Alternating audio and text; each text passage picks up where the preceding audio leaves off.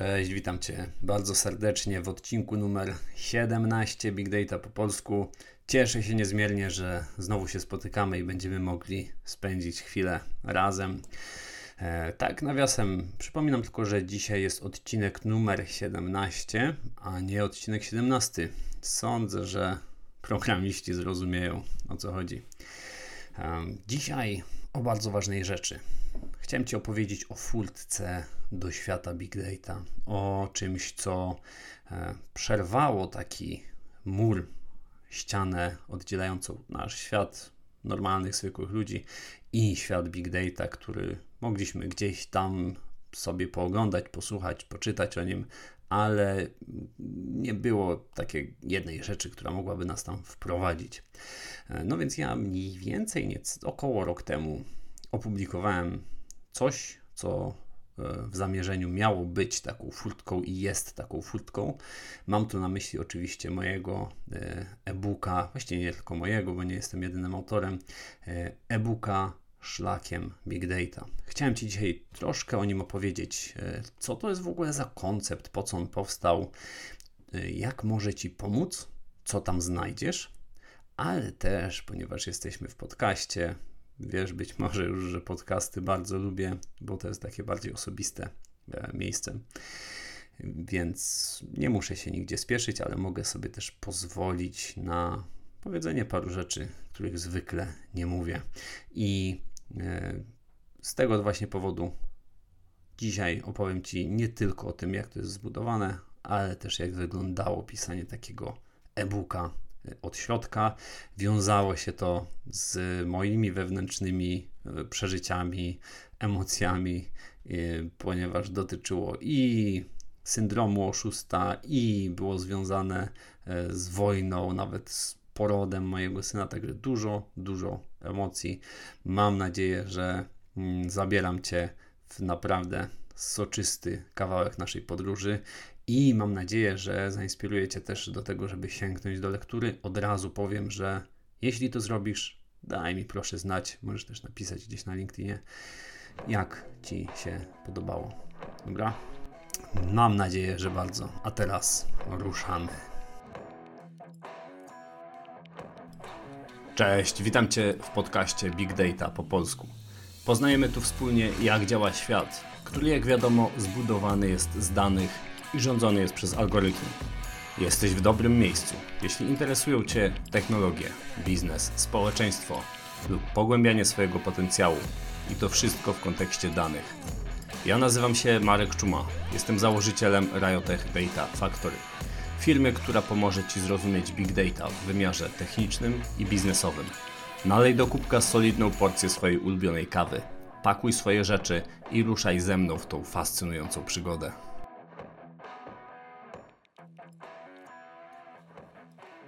Zanim przejdę do e, budowy tego, jak to jest zbudowane i dlaczego akurat tak, a nie inaczej, musisz zrozumieć jedną rzecz: koncept. Główny koncept tego, co to jest w ogóle za e-book, po co on powstał i e, dlaczego tak wygląda. E, dlaczego ma taką formę? To wszystko stanie się jasne, jeżeli opowiemy o tym, no właśnie, jaka jest główna koncepcja. Jest to nierozerwalnie związane z koncepcją Riotech Data Factory, czyli firmy, która powolutku gdzieś tam się rodzi, rozwija e, i która jest e, nad tym e-bookiem i nad wszystkimi moimi działaniami. A więc e, jako, że jest związane z koncepcją RDF-u nierozłącznie, to nierozłącznie też chciałem Ci o tej koncepcji opowiedzieć. E, zanim zacząłem pisać, zastanawiałem się, mm, co ja chcę w ogóle zrobić. Jaka, jaki ma być koncept RDF-u, co ja chcę zmienić, w jaki sposób chcę zmieniać. I to na początku przypominało dość dużą, taką chaotyczną chmurę myśli. Im dłużej myślałem, no czasami wydawało się, że jest tym gorzej, ale w końcu coś zaczęło się pojawiać i pojawiła się jedna rzecz, jedna myśl, która jest do dzisiaj i jestem absolutnie przekonany, będzie do końca funkcjonowania RDF-u, nawet jeśli mnie już tam w nim nie będzie. To jest misja tego, po co w ogóle ja działam, po co jest RDF, e, bo nie jestem tu tylko po to, żeby zrobić jedno czy drugie szkolenie, żeby napisać o danych, bo akurat takie mam hobby. E, jak najbardziej lubię te tematy i powiem szczerze, że to jest pierwszy taki temat od dawien dawna, który mnie pochłonął, także poczułem, że tak, tu chcę siedzieć, tu chcę się rozwijać możliwie tak dużo, jak tylko się da. Ale to nie jest wszystko, a nawet nie jest to najważniejsze. Od początku towarzyszyła mi taka jedna myśl. Chcę, żeby te działania RDF-u, jakiekolwiek jakbym nie podejmował, żeby one wpływały na rozwój Polski w kontekście big dataowym, w kontekście rynku opartego o dane. Chcę, żeby wszystko, co robię, rozwijało Polskę w tym naszym obszarze, w naszej działce, w zrozumieniu, e, w uświadomieniu, umiejętnościach operowania na danych. No po prostu wszystko. Wszystko, co jest z tym związane, chcę, żeby to działało na korzyść mojego kraju i moich ludzi. I jeżeli teraz sobie myślisz, o, do, do, dobra, dobra, spokojnie, poczekaj, zejdźmy na dół, trochę nadmuchana koncepcja, to rozumiem Cię w 100%, ale powiem Ci, nie, to nie jest nadmuchana koncepcja. E, wręcz przeciwnie. E, to jest jedyna koncepcja, która mnie jakoś pociąga mocniej i o tym opowiem jeszcze za chwilkę. Natomiast chcę tylko zaznaczyć, że dlaczego ta koncepcja nie jest nadmuchana. Ponieważ możemy sobie pomyśleć, czemu ty chłopie w ogóle gadasz o e, tak górnolotnych tematach, górnolotnym podejściu przy małej skali działalności RDF-u. Natomiast zauważmy trochę nasz błąd metodologiczny, logiczny, myślowy. Skala działania to jest zupełnie co innego niż powód i misja działania. Możesz działać w mikroskali i oczywiście mieć mikroefekty, ale misja może pozostać dokładnie ta sama, co kiedy działasz w makroskali, działasz z pełnym rozmachem globalnie i jedyna rzecz, jedna koncepcja, która mnie pociągała, to właśnie to. Co, jakich narzędzi bym nie dobrał, bo narzędzia będą się zmieniać, już się zmieniły mocno od początku, e, podejście się zmienia, model biznesowy się zmienia, to wszystko się zmienia i to jest ok, ale to się zmienia, żeby misja była e, jak najlepiej wypełniana. Jeżeli biznes, model biznesowy się mniej sprawdza, to biorę następny. Szukam innych, ale najważniejsze jest po co tu siedzę. Znaczy, nie zacznę nagle być na przykład sadownikiem. Nie? Mimo, że to też jest oczywiście piękna rzecz. Natomiast nie realizowałoby to szczególnie misji y, uświadamiania w kontekście y, branży opartej na danych, opartej na algorytmach i branży, która, jak zaraz usłyszysz, y, jest rdzeniem naszej rzeczywistości. Więc niezależnie od tego, na jaką skalę działam, misja zawsze będzie ta sama. I ja rozmawiałem jakiś czas temu z moim kolegą, Amerykaninem z, z Florydy, który e, jest też takiej bardzo przedsiębiorczej rodziny. Sam teraz e, rozwija e, swój biznes i mieliśmy możliwość oczywiście pogadania o tych tematach, co było bardzo, bardzo przyjemne. Bardzo lubię amerykańskie podejście do biznesu, chociaż w niektórych e, aspektach wydaje mi się, że no niekoniecznie wszystko chciałbym tutaj na nasz grunt adaptować. Natomiast on mi mówi: Słuchaj, stary, jeżeli ty chcesz robić większe pieniądze, duże pieniądze, te same kompetencje, które już masz, ten sam pomysł, który już masz, po prostu zacznij stosować z naszymi firmami. Pójdź do naszych firm amerykańskich, e, będziesz dostawał pieniądze za swoje usługi, produkty w dolarach. I, e, no i to będzie ta skala, to będzie to, co spowoduje, że przychody, zyski będą znacznie większe. Powiedziałem, ok, wiem, rozumiem to, mam to przemyślane Natomiast nie, mnie osobiście jara to, że mogę robić dla swoich. I oczywiście, jeżeli spotykam się z y, Amerykaninem, Niemcem, Żydem, Ukraińcem, obojętnie kimkolwiek, bardzo się cieszę, że mogę poznać inne podejście, bardzo się cieszę, że mogę spotkać taką osobę, ale to, że mogę pracować dla swoich, e, że mogę zostawiać realny ślad u swoich, to jest to, co mnie naprawdę napędza. To jest to, co sprawia, że e, ciągle chcę myśleć, jak ulepszyć, udoskonalić swoje usługi, e, co zrobić, żeby to szkolenie było możliwie dobre, żeby zostawiło jak najlepszy ślad, bo wiem, że to zostaje u nas po prostu. To e, ten człowiek, którego wyszkolę, który przejdzie przez mój mentoring, który, którego spotkam na szkoleniu, zrobi mój kurs online, obojętnie, ten człowiek później będzie działał tutaj, w naszej gospodarce, e, będzie mu się lepiej żyło, bo będzie czuł, że więcej umie, będzie więcej zarabiał. To jest moje podejście.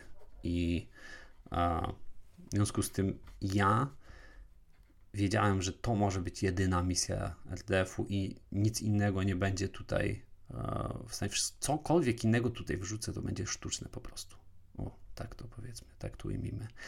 Więc ta misja, z tą misją poszedłem i zacząłem się zastanawiać, co zrobić, żeby tu było E, więcej tej big data, bo szczerze przyznam, e, bardzo mnie to zdziwiło, ale takich miejsc, które uświadamiają, które edukują, które pokazują od różnych stron świat big data, jest bardzo mało. W Polsce i nie tylko, ale w Polsce szczególnie nie, nie, nie, nie znalazłem zbyt wielu takich miejsc. Oczywiście są, poszczególne blogi, e, miejsca, jakieś tam artykuły, gdzie można sobie trochę rzeczy poczytać, ale nie ma tego dużo.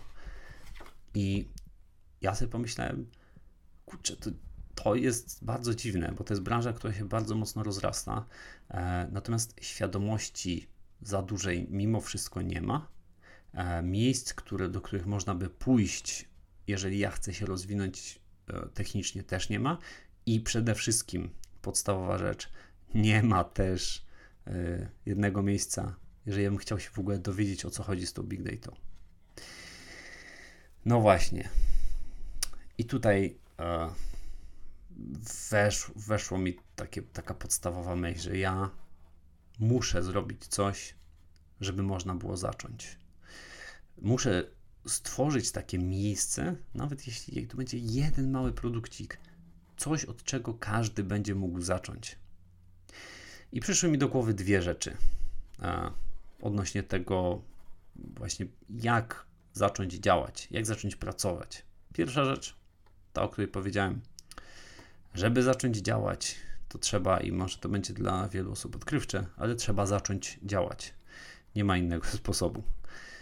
I żebym ja mógł zacząć działać, to oczywiście ja muszę zacząć działać, ale też żebym, ja, ja chcę dać innym możliwość tego, że mogą zacząć działać.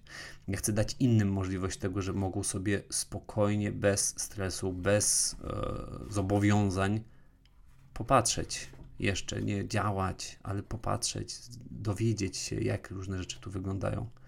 To jest pierwsza rzecz. Druga rzecz, co to znaczy w ogóle uświadamiać? No właśnie, Świadomość to nie, jest tylko, nie są tylko umiejętności techniczne. Świadomość to jest dużo szersze pojęcie.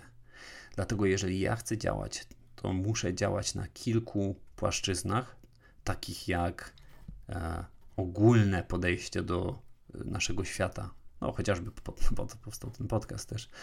E, jak dane zmieniają nas, nasz świat, w jakim żyjemy, jak nas zmieniają dane, gdzie te dane są, jak algorytmy działają, że my inaczej nagle zaczynamy myśleć, mm, jak politycy się posługują danymi, żeby nam różne rzeczy powiedzieć e, i tak dalej, i tak dalej, ale też na poziomie menedżerskim, żeby menedżerowie, prezesi, e, generalnie zarządzający organizmami, e, organizacjami, czy to firmami, czy organizacjami non-profit, żeby oni rozumieli, co to jest, co to są dane i jakie korzyści mogą mieć, jeżeli będą te dane Mm, jeżeli będą tymi danymi operować.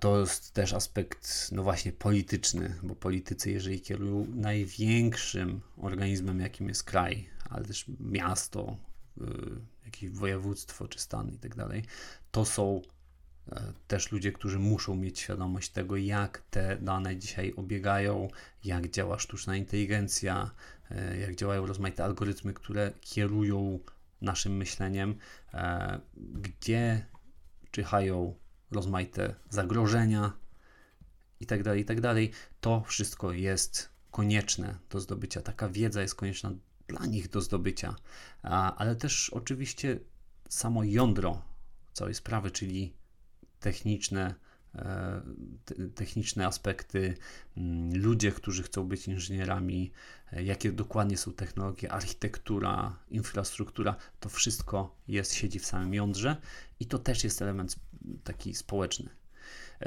element, przepraszam, świadomościowy. Więc wiedziałem te dwie rzeczy. Po pierwsze, chcę działać na wielu płaszczyznach.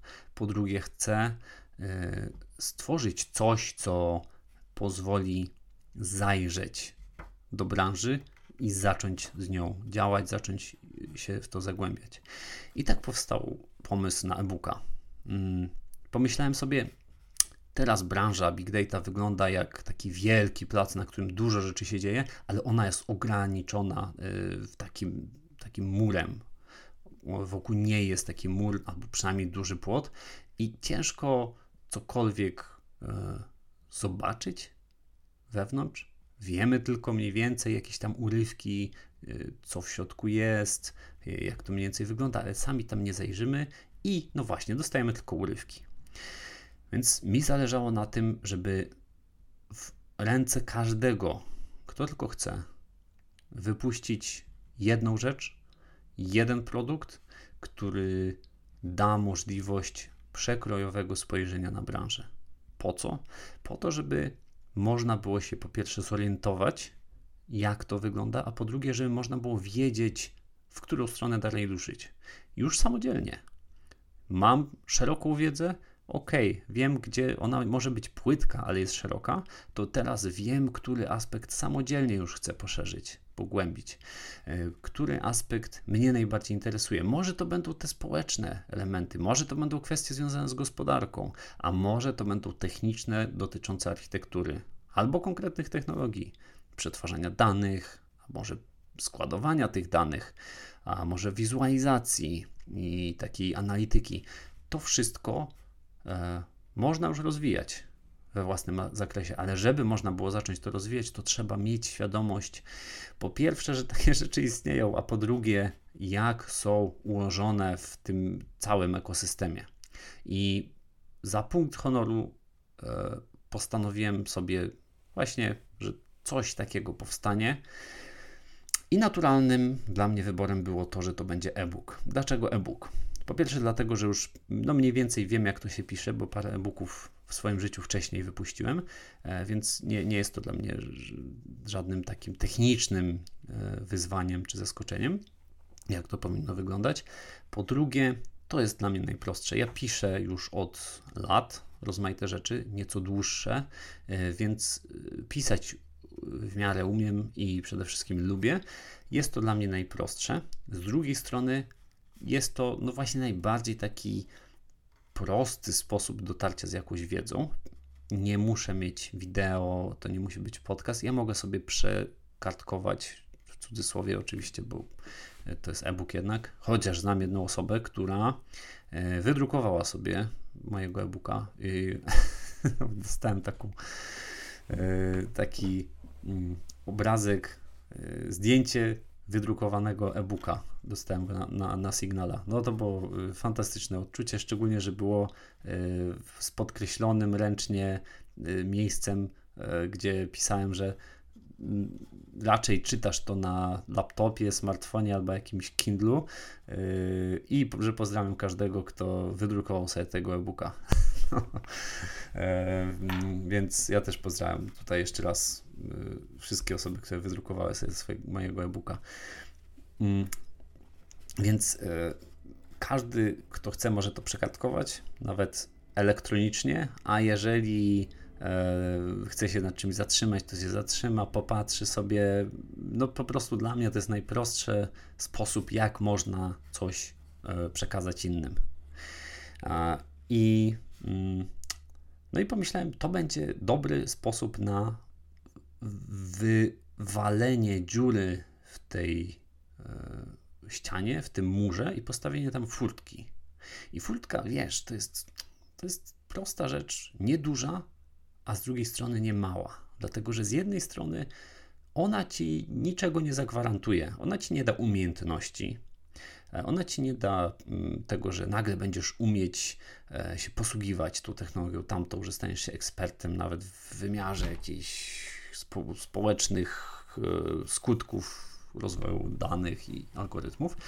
Natomiast furtka to jest coś takiego, co my możemy uchylić. Wcześniej mieliśmy mur, mogliśmy tylko sobie tam popatrzeć, gdzieś poskakać, zobaczyć jakieś wyrywki, a teraz możemy otworzyć furtkę. Ciągle stoimy na zewnątrz, ale już widzimy wszystko, albo prawie wszystko, co jest w środku. Możemy spojrzeć, objąć tą całą przestrzeń jednym spojrzeniem. I to był mój koncept tego, jak stworzyć e-booka. Co to ma być za e-book? Dodatkowo pomyślałem, e, to będzie darmowy e-book. No, zastanawiałem się chwilę, czy to ma być właśnie jakiś taki tani produkt, a może droższy produkt. Y, pomyślałem sobie, nie, to będzie darmowe, bo to musi być dla osób, które nic jeszcze nie wiedzą. Nie wiedzą, czego chcą, tylko wiedzą, że są ciekawe i chcą się czegoś dowiedzieć. Więc pomyślałem, ok, przyłożę się, ten e-book nie będzie na odwal się zrobiony, ale on ma być za darmo. A za darmo przynajmniej w kontekście finansowym, bo y, żeby go dostać y, no to y, zachęcam, żeby się zapisać po prostu do newslettera. Więc zostawiasz imię, e-mail. Sądzę, że w dzisiejszych czasach zostawienie e-maila i imienia nie jest przesadnie dużą y, ingerencją i przesadnie wielkim kosztem. Więc darmowy e-book, tak to nazwijmy w przybliżeniu, mm, który uchyla ten świat big dataowy, możemy spojrzeć, e, no właśnie, z wielu, wielu różnych stron. I teraz chcę Ci opowiedzieć, z jakich dokładnie stron można spojrzeć na tego e-booka. A całość, ja sobie pomyślałem, ok, e, wcześniej było tak, wpisuję w wyszukiwarkę internetową słowo big data, co to jest. E, I wyskakują mi jakieś artykuły, które no, z jednej strony nie są porywające, ale z drugiej strony są bardzo takie fragmentaryczne. Jak to artykuły na blogach, nie ma czego y, tutaj mieć do nikogo żalu. Y, artykuł na blogu nie jest pracą naukową ani książką, więc ma tylko tak dawać taką zajawkę. I pomyślałem, no to trochę mało jak na, jedną z najważniejszych, może najważniejszą branżę na świecie. Nie ma nic takiego większego, a jednocześnie nie będącego ogromnym, Mm, pomysłem na przedstawienie e, tego, czym jest branża Big Data. E, może są książki, ale jednocześnie te książki też paradoksalnie są fragmentaryczne, to znaczy one opisują najczęściej jeden aspekt tego, co to jest Big Data. I to są książki, które najczęściej są robione przez osoby, które nie są techniczne. E, zawsze, nie wiem dlaczego, ale mnie to troszeczkę drażniło, że na tematy, które są te, stricte techniczne wypowiadają się osoby nietechniczne. A ja osobiście e, uważam, że powinno być na odwrót, czyli techniczne osoby, które są z środka branży, powinny niejako wyjść poza tą branżę, douczyć się do te, tego, jak te konkretne zagadnienia wpływają na inne aspekty, bardziej społeczne, ekonomiczne, e, i dopiero takie osoby mają faktycznie fajne spojrzenie na to, co, co dana branża znaczy i czym ona naprawdę jest.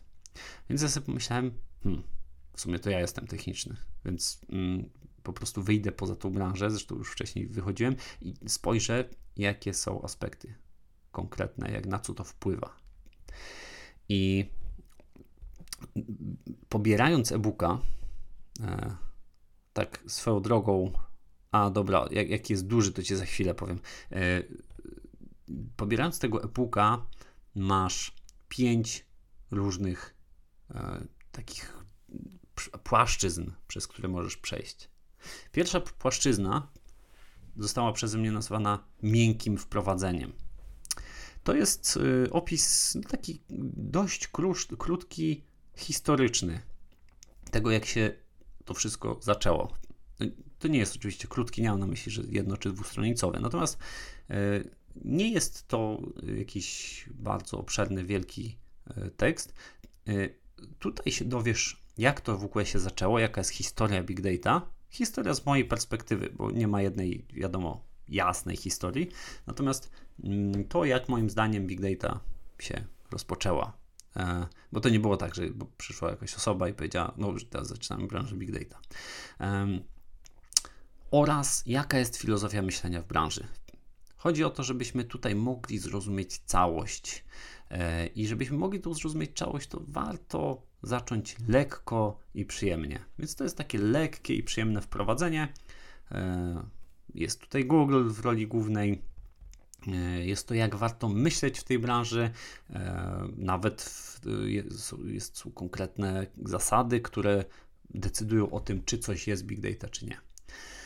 Następna płaszczyzna, z którą się spotkasz, została przeze mnie nazwana Big Data rdzeniem współczesnego świata. I to jest być może najważniejszy element, bo on jest motorem e, napędu całej branży. To są rozważania na temat tego, jakie miejsce ma Big Data w naszej rzeczywistości. I tutaj będzie o polityce, o gospodarce, o przemianach społecznych, nawet o kosmosie. Tutaj yy, piszemy. Mm, IoT, Internet of Things. Zresztą tutaj pozdrawiam też drugiego yy, współautora, Olafa, E, Olaf właśnie napisał bardzo ciekawy e, tekst tutaj dotyczący IoT. Także chylę czoła, dzięki wielkie jeszcze raz, bo to ubogaciło niewątpliwie tą książkę. I czemu to jest najważniejszy? No, dlatego, że właśnie tak jak powiedziałem, big data jest rdzeniem współczesnego świata.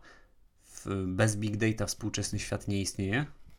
Naprawdę, serio podróże kosmiczne, wszelkie e, tyrady polityków w mediach społecznościowych, e, wszelka dominacja big techów, e, nawet rozwój medycyny, to wszystko nie jest dzisiaj możliwe bez nawet funkcjonowanie służb specjalnych. Tak? To nie jest możliwe bez danych, dużych danych i tego, jak nimi zarządzać. Mm, i ja to już mówiłem setki razy, ale to stwierdzenie, że big data jest rdzeniem współczesnego świata czy współczesnej rzeczywistości, zaczęło się właśnie tutaj w, e-booku Szlakiem Big Data. E, I tłumaczę tutaj na wielu stronicach, dlaczego tak jest dokładnie. Razem z historiami jest o Masku, e, jest o Trumpie, jest o Obamie, także dużo ciekawie i bardzo, bardzo serdecznie zachęcam. Ja osobiście lubię tam sobie sięgać co jakiś czas. Kolejna płaszczyzna to już wchodzimy w takie techniczne rzeczy. Te wcześniejsze miały nas najpierw lekko wprowadzić, później zaznaczyć taką dominację big data, pokazać w jakich miejscach, dlaczego ona jest tak niesamowicie istotna, dlaczego zmienia nasze e, życie na co dzień. Um, a potem przechodzimy, jeżeli już wiemy, po co to wszystko jest, to przechodzimy do opisu kluczowych technologii znamy już taki solidny kontekst, nie tylko taki jakiś tam nakreślony trochę, ale naprawdę solidny kontekst po tych dwóch rozdziałach, znaczy po tych dwóch y, płaszczyznach, to czas poznać sedno, czyli technologię big data. Zaczynamy od przeglądu, żeby mieć taki, taki pierwsze, takie pierwsze spojrzenie na te technologie, żeby móc z góry sobie zobaczyć, jakie w ogóle są rodzaje technologii, żeby się troszeczkę odnaleźć w tej dżungli, bo jest mnóstwo technologii. E, I po tym przeglądzie skrótowo po, po, poznajemy każdą z osobna e, technologię. Oczywiście nie każdą, jaka istnieje, tak, ale każdą, która jest wcześniej wymieniona. E, łącznie opisanych jest około 40 technologii, więc bardzo, bardzo dużo. Mm, I my możemy oczywiście siąść do tych, które nas jakoś bardziej ciekawią, a możemy przewertować wszystkie. E, no, tutaj pole do popisu jest spore. Przede wszystkim możemy sobie zobaczyć, jakie rzeczy tam są wypisane i później już samodzielnie sobie zgłębiać. E, znamy już yy, znaczenie Big Data, wiemy jak to się zaczęło, wiemy jakie są technologie, to czas przejść do czwartej płaszczyzny, czyli do rozważań architektonicznych, bo to nie jest tak, że bierzemy jedną technologię i klikamy tam kilka przycisków i jest wszystko zrobione. E, nie, rozważania architektoniczne układają nam trochę w głowie to, jak całość może być ułożona, czy y, jakie, jak system może być ułożony, tak? ale też jak technologie działają, jak one są zaprojektowane. I wbrew pozorom, ten, ta płaszczyzna, te rozważania architektoniczne przydadzą się nie tylko inżynierom, tudzież ludziom, którzy chcą zostać inżynierami, ale także menedżerom. E, to jest opis kilku rodzajów architektur, które możemy spotkać w branży. Oczywiście też nie wszystkich, ale sądzę, że przekrojowo fajnie opisane. E, dlaczego menedżerom się to może przydać? E, szczególnie ludziom, którzy nadzorują konkretne projekty, żeby lepiej zrozumieć o co chodzi, dlaczego akurat taka architektura, a nie inna, żeby mieć wspólny język z inżynierami i to jest bardzo, bardzo cenione. Ja to zawsze bardzo ceniłem, jak widziałem, jak widzę, że menedżer wychodzi poza swoje ze swojego Excela, czy poza swoje jakieś programy do wizualizacji, Mm, i, i wychodzi trochę na tą jakąś konkretną metodologię organizacji pracy e, i wchodzi tak, żeby zrozumieć, co to są zadane i jak działają konkretne technologie. Nie chodzi o to, że on ma być oczywiście ekspertem, ale mm, żeby zrozumieć, jak te dane przepływają, tak, bo to jest zasób. Jeżeli zrozumiemy, jak dane przepływają e, i jak Y, ten przepływ powoduje, że różne elementy stają się inne, to będziemy lepiej też zarządzać tym całym projektem. Dlatego ten aspekt przyda się oczywiście w pierwszej linii ludziom technicznym, inżynierom, ale menedżerom także. E, ok, i na tym etapie już mamy naprawdę bardzo sensowną wiedzę rozrysowaną. E, wiemy, jak cała branża się zaczęła, jaka jest jej rola we współczesnym świecie. E, mamy konkretne technologie już poznane oraz e, umiemy to wszystko ułożyć na mniej więcej e, architektonicznie. To został ostatni, została ostatnia płaszczyzna e, też na styku, trzeba powiedzieć bardzo wyraźnie, Mm, te, y, takim inżynierskim, technologicznym i biznesowym. Bardzo popularny, modny temat, czyli cloud czy on-premise. Jaką infrastrukturę powinniśmy wybrać? Czym się różnią te infrastruktury od siebie? Czy infrastruktura chmurowa jest lepsza, czy lepiej jest robić wszystko u siebie, na swoich maszynach? No, jak się pewnie domyślasz, nie da się odpowiedzieć prosto. Yy, nie da się powiedzieć czegoś innego niż to zależy. Natomiast da się napisać na ten temat krótki rozdział. I na ten temat został właśnie taki rozdział napisany. E, więc mamy te wszystkie pięć płaszczyzn, które moim zdaniem fantastycznie opisują, e, jak wygląda branża Big Data. Masz spojrzenie i z zewnątrz i od wewnątrz i spojrzenie biznesowo, biznesowe i biznesowo-inżynierskie. E, także no, zachęcam. Oczywiście link do e-booka jest w, w komentarzu, tylko w opisie do tego odcinka. Mm, I przy okazji zachęcam do dołączenia do listy subskrybentów na newsletter co, co tydzień, czy czasami troszkę rzadziej, jeżeli mi coś wypadnie.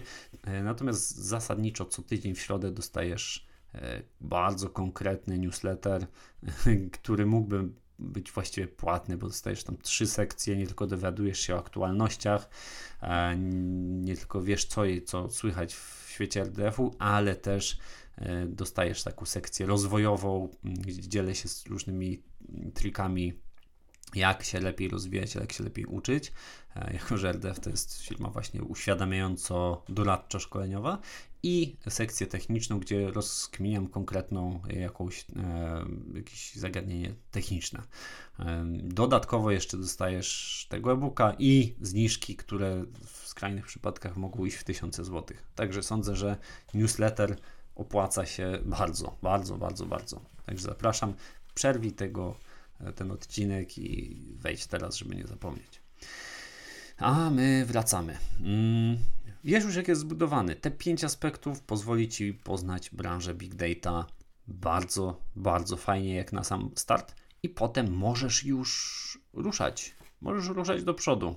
To jest naprawdę e, niesamowite, że masz już tą wiedzę, która wystarczy, żeby samodzielnie zgłębiać branżę. No oczywiście niekoniecznie tylko samodzielnie, ale ty już wiesz, w co się chcesz zagłębić. Chciałem Ci krótko opowiedzieć, jak napisanie takiego e-booka, ile w ogóle ma stron i jak napisanie takiego e-booka wyglądało u mnie, ile mnie kosztowało. E, mam tu na myśli wysiłek, jakąś swoją walkę wewnętrzną, bo to nie było tak, że siadłem po prostu i okej, okay, to za dwa dni będzie e-book. E, trochę na początku myślałem, znaczy oczywiście w, pewnej przesadzie, że, że to tak będzie wyglądać, e, natomiast realnie okazało się, że to było bardzo dużo pracy mm, i ta praca y, oczywiście była też czasowo, było dużo pracy, ale ta praca zaczęła się we mnie. E, to wyzwanie, które było bardzo duże dla mnie, nie było duże dlatego, że technicznie jest ciężko napisać, bo tak jak mówiłem, e-book jest chyba najmniej skomplikowaną formą takiego mm, kompleksowego przekazania wiedzy, ale we mnie pojawiło się bardzo paskudne e, odczucie, nazwane po angielsku imposter syndrome, a po polsku po prostu syndrom oszusta. Co to takiego? Kiedy chcesz kogoś uczyć, szczególnie jeśli chcesz to robić za pieniądze, nagle pojawia się w tobie takie e, przekonanie, że ty nie jesteś aż tyle warty albo warta. Co ty umiesz, czy masz, kim ty w ogóle jesteś, że masz kogoś uczyć, masz komuś przekazać wiedzę. I coś takiego pojawiło się wtedy. E, nie pierwszy raz i niestety nie ostatni. Natomiast ja wtedy bardzo, bardzo mocno e, odczułem co to znaczy syndrom oszusta. Po prostu to jest, to jest po prostu i mówię o tym pierwszy raz właściwie się dzielę a, tak publicznie. Mm, natomiast nawet prywatnie się z wieloma osobami raczej nie dzieliłem, poza moją żoną. E, syndrom oszusta to jest bardzo upokarzające odczucie, dlatego że ty chcesz zrobić coś, zrobić coś sensownego dla innych. Ty chcesz dać coś innym, chcesz jeszcze na tym zarobić E, i poświęcić się jakiejś rzeczy i bardzo mocno aż do głębi ciebie spotykać takie przeszywające poczucie, że nie jesteś godny, nie jesteś warty tego, żeby coś robić, żeby coś zrobić. E, nie masz takiej wiedzy. W zasadzie nagle widzisz, w jak wielu momentach nie miałeś tej wiedzy, albo nie miałaś tej wiedzy. E, I zastanawiasz się, czy w ogóle to co, w ogóle czy cokolwiek powinieneś robić. Poza tym, co już robisz w danym momencie. I moja, moje doświadczenie z tym jest takie. Zastanawiam się bardzo mocno, ale pomyślałem sobie, a cholera, przecież i tak bardzo chcę po pierwsze rozwinąć tą firmę, po drugie nie wyszło z czysto egoistycznego powodu to, że chcę wydać e-book, po prostu chcę się podzielić wiedzą. Więc pomyślałem sobie logicznie, rozpisałem sobie to, przeanalizowałem i pomyślałem tak. Napiszę e-book. Napiszę założenie, jaki ja chcę, co ja chcę, żeby ten e-book osiągnął. I po prostu pod koniec pisania e- tego e-booka zastanowię się, czy ten e-book spełnia te wymagania, czy nie. To jest niezależne od tego, kto go napisał. Ja mogę nie mieć kompletnie wiedzy, mogę mieć ogrom wiedzy. Jedyne, co ma znaczenie w tym momencie, w kontekście tego konkretnego e-booka, to jest to, co znajdzie się w środku. Jeżeli napisałbym dzisiaj, tak sobie myślę, jeżeli nie wiem, ChatGPT by mi go napisał, ale on byłby mega wartościowy, to czy nie powinienem go wydać? Powinienem go wydać. Oczywiście z dopiskiem, e, że został przygotowany przez ChatGPT, ale powinienem go wydać, bo on może kogoś ubogacić. On może spowodować, że ktoś zacznie lepiej rozumieć branżę, albo w ogóle, że zacznie rozumieć branżę. Więc pomyślałem sobie, ok, nie zastanawiaj się nad tym, czy ty jesteś godny, warty, cokolwiek. Po prostu zacznij to robić. Jak czegoś nie wiesz, to się dowiedz. Masz ludzi, którzy są doświadczeni, to się ich podpytaj. Masz Google'a, to zacznij czytać, przeczytaj opracowania naukowe, nadrób tą wiedzę, bo to nie jest tak, że jeżeli ja wydaję e-booka, to muszę wszystko wiedzieć w tym momencie. Wręcz przeciwnie. I to jest mój wniosek, apel do ciebie. Jeżeli chcesz kiedyś zrobić coś, nie myśl o sobie. Myśl o tym, do kogo kierujesz tą konkretną rzecz. I jeżeli na koniec Twojego procesu twórczego ona będzie beznadziejna, to Ty to zobaczysz. To Ty to zobaczysz. To będziesz wiedzieć, czy to, co stworzyłeś, czy stworzyłaś, jest ok, czy nie. Udos udoskonali kogoś, czy nie. Możesz komuś dać do przeczytania takiemu, który jest w odpowiedniej grupie docelowej. Jeżeli to są osoby nie związane z branżą, to będzie ci łatwo prawdopodobnie znaleźć taką osobę. I jak już znajdziesz, po prostu daj jej do przeczytania. Powiedz, słuchaj, daj mi szczery feedback. Zabierz na obiad, postaw obiad, powiedz, słuchaj, chcę usłyszeć tak szczerze. Nie lepiej, żeby to nie było osoba związana blisko z tobą. E, I, no i po prostu posłuchaj, czy to jest sensowne. Jeżeli to daje jakąkolwiek wiedzę, to zastanów się, czy to jest wiedza odpowiednia na Twój zarobek, który chcesz, na, na pieniądze, jakich żądasz. Zastanów się nad tym tak, jakbyś analizował, czy analizowała nie swój produkt, nie swoją rzecz, ok? Mm, I, a jeżeli chcesz wydać coś za darmo i to daje jakąkolwiek wartość i oczywiście nie kosztuje dwóch miesięcy rezygnacji z pracy kogoś, żeby to tylko zgłębiać, mm, to super, to po prostu to wydaj. Bądź pokorny, nie udawaj kogoś, kim nie jesteś, ale pokora to nie jest poniżanie siebie. Syndrom oszusta dopada cię, jeżeli nie masz odpowiedniej pewności siebie i może nie mieć żadnego związku z tym, jakie ty realnie masz umiejętności. Więc jeżeli e, masz tylko coś, czym możesz się podzielić, postaraj się to zrobić tak dobrze, jak tylko umiesz, a potem dowiedz się jeszcze więcej doczytaj i wydaj coś, z czego będziesz dumny albo dumna i co przede wszystkim, jeszcze raz powtórzę, pomoże innym ludziom. Pomoże Twojemu odbiorcy. To jest najważniejsze. Jeżeli to pomaga, to wydaj to nawet z poczuciem wstydu, że masz ten syndrom oszusta, e, bo to jest kwestia psychologiczna. To jest coś, co może być niezależne od tego, jaki jest obiektywny stan rzeczywistości. Okay. Ja tak sobie pomyślałem, po prostu wydam to niezależnie od tego, jaki ma być stan rzeczywistości. E, wydam to, jeżeli to będzie dobre. Wydam to, jeżeli to kogoś ubogaci, a będę wiedział, czy ubogaci, jeżeli to przeczytam. I zacząłem robić, zacząłem czytać. Bardzo dużo musiałem doczytać i przyznaję to bez bicia. I nie jest to dla mnie żaden powód do wstydu. Wręcz przeciwnie. E, tworzenie produktów dla innych nie powinno się odbywać wtedy, kiedy już wszystko umiem. Powinno się odbywać wtedy, kiedy umiem dostatecznie dużo i mam wolę, żeby dowiedzieć się jeszcze, jeszcze więcej. E, I czy tworzę kurs online, czy tworzę szkolenie dla firm, czy e, działam w mentoringu, czy właśnie wydaję e-booka, to nie umiem jeszcze wszystkiego, ale wiem, że się douczę. Choćbym miał siedzieć dzień i noc, to się douczę tak, żeby finalnie mój odbiorca miał tą wartość. I mm, przeczytałem tego e-booka. No, oczywiście czytałem go na bieżąco też, ale mm, pod koniec wiedziałem, nie miałem już żadnych wątpliwości, że e, ten e-book ubogaci czytającego, że to jest bardzo dobra książka. Po prostu nie miałem żadnych wątpliwości.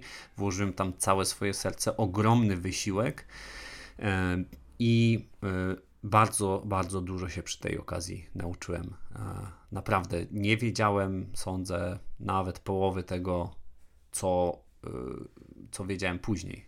Nie wiedziałem przed tym, jak to wydałem, nawet połowę, jak nie więcej.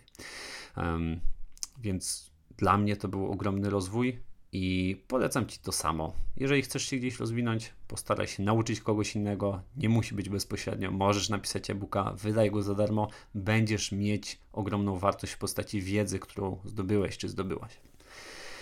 E, powiedziałem Ci, że kosztowało mnie to bardzo dużo pracy, ale pytanie jak bardzo dużo i co to w ogóle znaczy i wysiłku. E, wysiłek, oczywiście ten mentalny, już o nim wspomniałem, natomiast Zajęło mi stworzenie takiego e-booka kilka miesięcy. Nie pamiętam teraz dokładnie ile, nie, chcie, nie chcę mi się nawet w tym grzebać. Fakt jednak, że przynajmniej parę miesięcy, z czego y, no, kilka tygodni bitego pisania e, i trochę czekania też na różne rzeczy. Nie chcę się w to zagłębiać teraz. E, nie wszyscy podołali tak pięknie jak Olaf, więc e, w to się nie będę zagłębiał. Natomiast łącznie parę miesięcy na pewno zajęło mi stworzenie tej książki. I mm, żeby powiedzieć o takim kulminacyjnym punkcie, luty, połowa lutego, tworzę, y, piszę i piszę i piszę jak szalony. Y, staram się robić głównie to, dlatego że wiem, że zaraz y, będę miał dużo więcej zajęć. O co chodzi?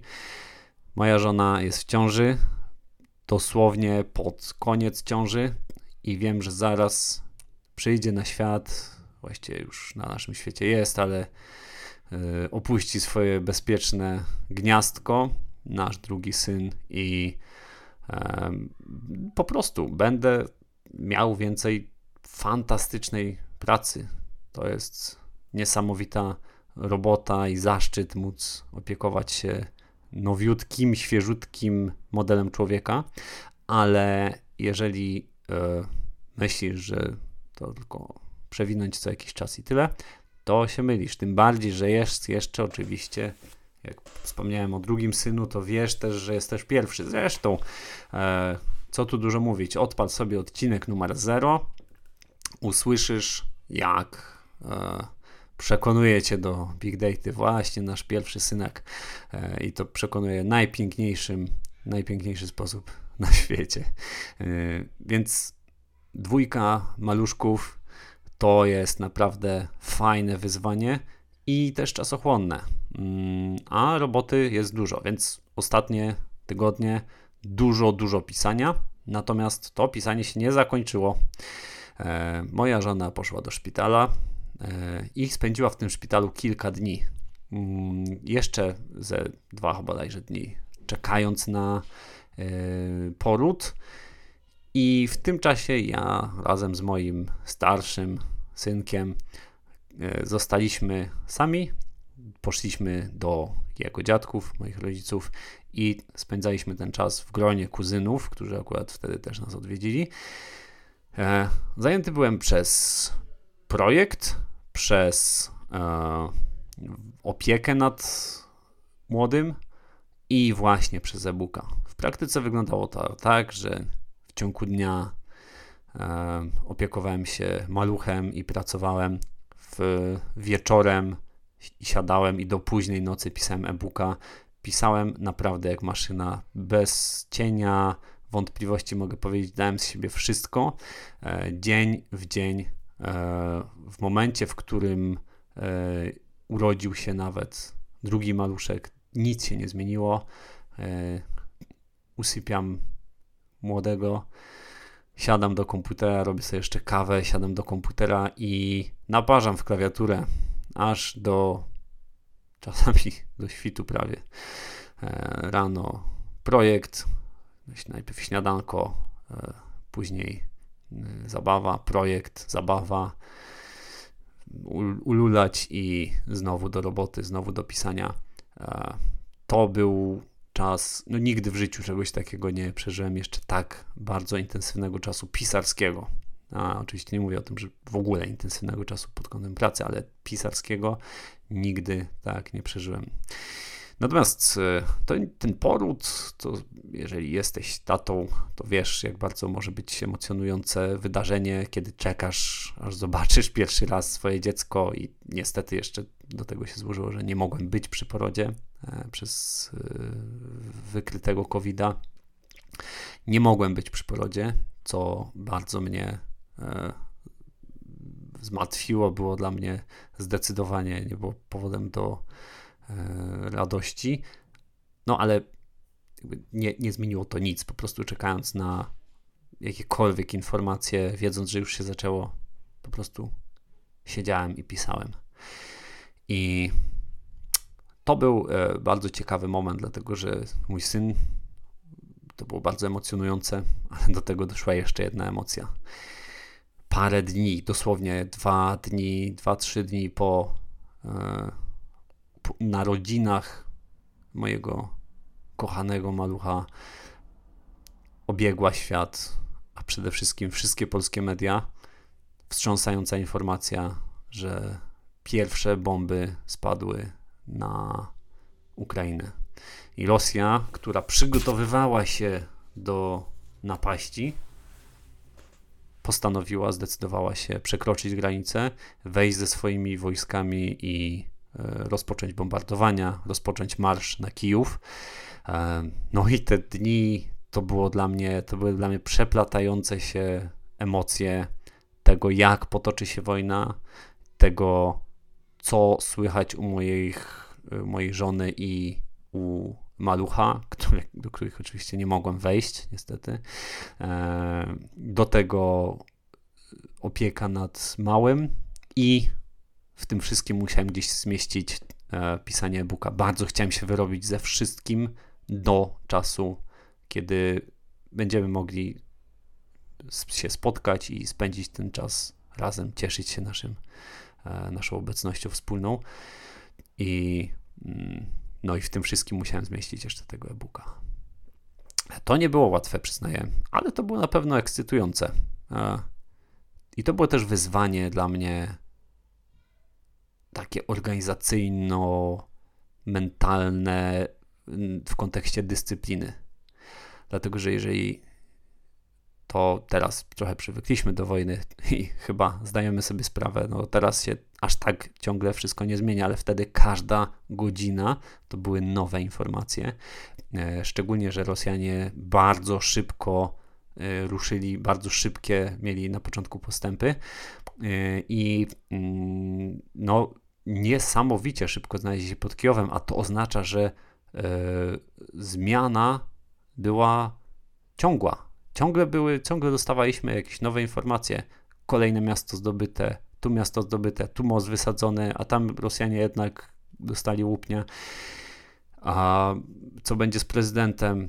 A no, wszystkie, wszystkie newsy, które pobudzały nas w sposób maksymalny, dlatego że też się chyba wszyscy zastanawialiśmy, co z nami, jeżeli Ukraina nie przetrzyma, to co z nami? Co ja powinienem zrobić, mając już na pokładzie noworodka, maluszka, e, jak ja się powinienem zachować? E, oczywiście co z RDF-em, co z e-bookiem, czy powinienem go pisać? Oczywiście też się pojawiły inne głupie tak naprawdę e, myśli typu, czy ja w ogóle powinienem to pisać, skoro tutaj takie ważne rzeczy się dzieją. No, to wszystko było bardzo emocjonujące i trzeba było sobie z tym poradzić. I zachęcam też do takiego przemyślenia, jak sobie radzić w takich okolicznościach. To, że mamy emocjonujące okoliczności, nie zwalnia nas z tego, że możemy przestać się starać, przestać pracować nad tym, nad czym pracujemy, bo końcem końców emocje mijają, a my powinniśmy dokładać starań, żeby ten świat szedł do przodu. I żeby nasz ten mikroświaty szły do przodu, ale też żeby ten wielki świat chociaż troszkę pchać do przodu. Hmm. I tak wyglądało pisanie mojego e-booka. Na początku pamiętam, że zastanawiałem się, jaki powinien być duży ten e-book. E, wiedziałem od razu, że będę chciał, żeby on był dostępny dla społeczności mojej, RDF-owej. Tak, chciałem zresztą, żeby to był taki, taki fundament budowania tej społeczności. Dołączasz do newslettera, dostajesz na start bardzo fajną pigułę, a potem w newsletterze i w różnych kontaktach ze mną przez ten y, podcast, ale też przez płatne różne usługi, dalej się rozwijamy. Tak? Taka społeczność. I ja to realizuję teraz, ale mm, zastanawiam się, jaki duży powinien być ten e-book, żeby to było sensowne. No i na początku pomyślałem sobie tak, na pewno nie chcę żeby ten e-book to była tylko taka ściema. Y, już spotkałem w swoim życiu tego typu e-booki, że o, chodź tam do newslettera, dostaniesz darmo e-book i w, zapisujesz się, wchodzisz do newslettera, a y, wchodzisz do e-booka, a tam jakieś 12 stron e, właściwie samej czystej reklamy i głównie obrazków. Nie? I myślisz sobie, e, ok, a gdzie jakaś wiedza? Więc ja pomyślałem, to jest, to jest zwykły skam. Po prostu ja tego nie, nie chcę szerzyć czegoś takiego. Moje wartości na to nie pozwalają. Ja chcę dać coś mięsistego, konkretnego. I myślę sobie, ok, jeżeli zwykła reklamówka ma, nie wiem, ze 12 stron e, i to się, to się to działa ludziom, to mówię, myślę sobie, ok, moje będzie miało przynajmniej 40 stron. Będzie dużo wiedzy, będzie fajnie sprzedane, I może to nie jest książka, tak, taka pełnoprawna, ale będzie 40 stron takiej bardzo mocnej broszury, e, gdzie, gdzie będzie można przekrojowo poznać branżę. Mm, ja w ogóle nie jestem fanem mierzenia e, jakości, wartości e, objętością, natomiast wiem, że dużo osób ma takie dziwne podejście, wiem, ile lekarz poświęcił czasu, ale powinien, mało go to czasu kosztowało, więc powinien mniej wziąć, albo ta strona, ta książka jest cienka, więc dlaczego tyle kosztuje. Dla mnie zawsze się liczy, jaką ma coś wartość. Jeżeli ktoś zabiera mniej czasu z mojego życia, dając mi taką samą wartość, to jest to dla mnie na plus, a nie na minus. E, ale wiem, że dużo osób mierzy i jest to też jakoś tam uzasadnione, że objętość idzie w parze trochę z jakością. No, jakoś tam jest uzasadnione. Więc pomyślałem sobie, też 40 stron minimum musi być, no bo też jakby no, siłą rzeczy nie zmieszczę wszystkiego na pięciu stronach, jeżeli chcę zrobić coś na serio. E, I zacząłem to pisać. I wiesz co? Wyszło mi na koniec, że tych stron jest o ponad 100 więcej. Znaczy, no około 100. Obecnie jest 140 stron około. E, naprawdę fajnego e-booka, naprawdę fajnej, fajnej treści, która pomoże Ci zrozumieć, jak ten świat wygląda. E, I ja tam włożyłem całe swoje serce. Włożyłem tam dużo wysiłku, włożyłem tam dużo zapału i nawet miałem chwilę taki moment, że pomyślałem sobie, ja. Szkoda, że już powiedziałem, że to będzie za darmo. Pomyślałem sobie, szkoda, że to będzie za darmo, bo to jest tak dużo tego i taka wartość, że powinienem to sprzedawać za pieniądze, a nie. Yy, oczywiście to nie było zbyt rozsądne, bo na szczęście przyszła refleksja, że ok, jeżeli tak myślę, to znaczy, że to jest naprawdę dobra yy, lektura, to ja to oddaję za darmo, a potem w różnych płatnych już usługach daje dużo, dużo, dużo więcej, dużo głębiej i mm, niech tak wygląda jakość RDF-u, którą robię.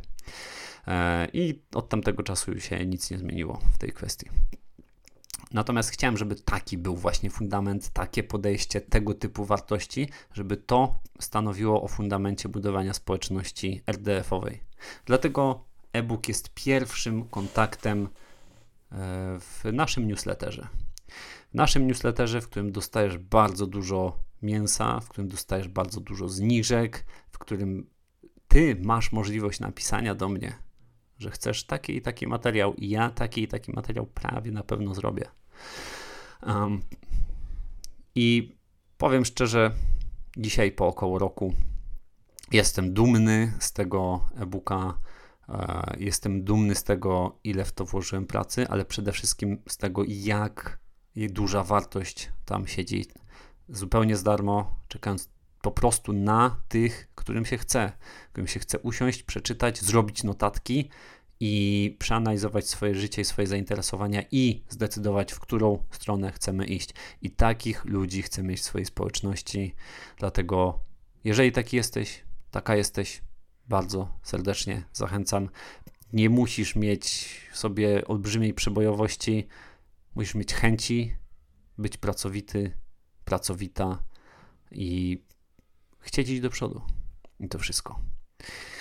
Tyle na dzisiaj. Mam nadzieję, że w tym odcinku pokazałem Ci trochę mojej kuchni, tego jak e, wyglądają różne rzeczy, jak wyglądały których w ogóle wcześniej nie opowiadałem, albo prawie w ogóle. Mm, to były rzeczy dla mnie częściowo trudne, częściowo ekscytujące, ale na pewno rzeczy, które mnie zbudowały i które zbudowały RDF, dlatego chciałem też Tobie o tym opowiedzieć.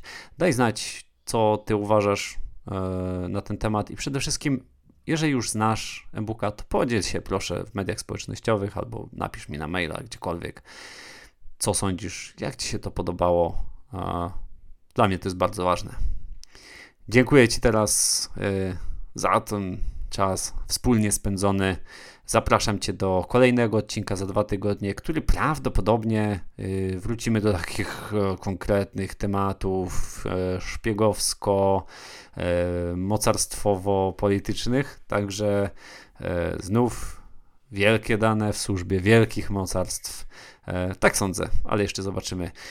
Subskrybuj, obserwuj, followuj cokolwiek każdym razie, żebyśmy się tylko usłyszeli za dwa tygodnie. A ja Cię teraz żegnam, życzę Ci miłego dnia, miłego wieczoru i cześć!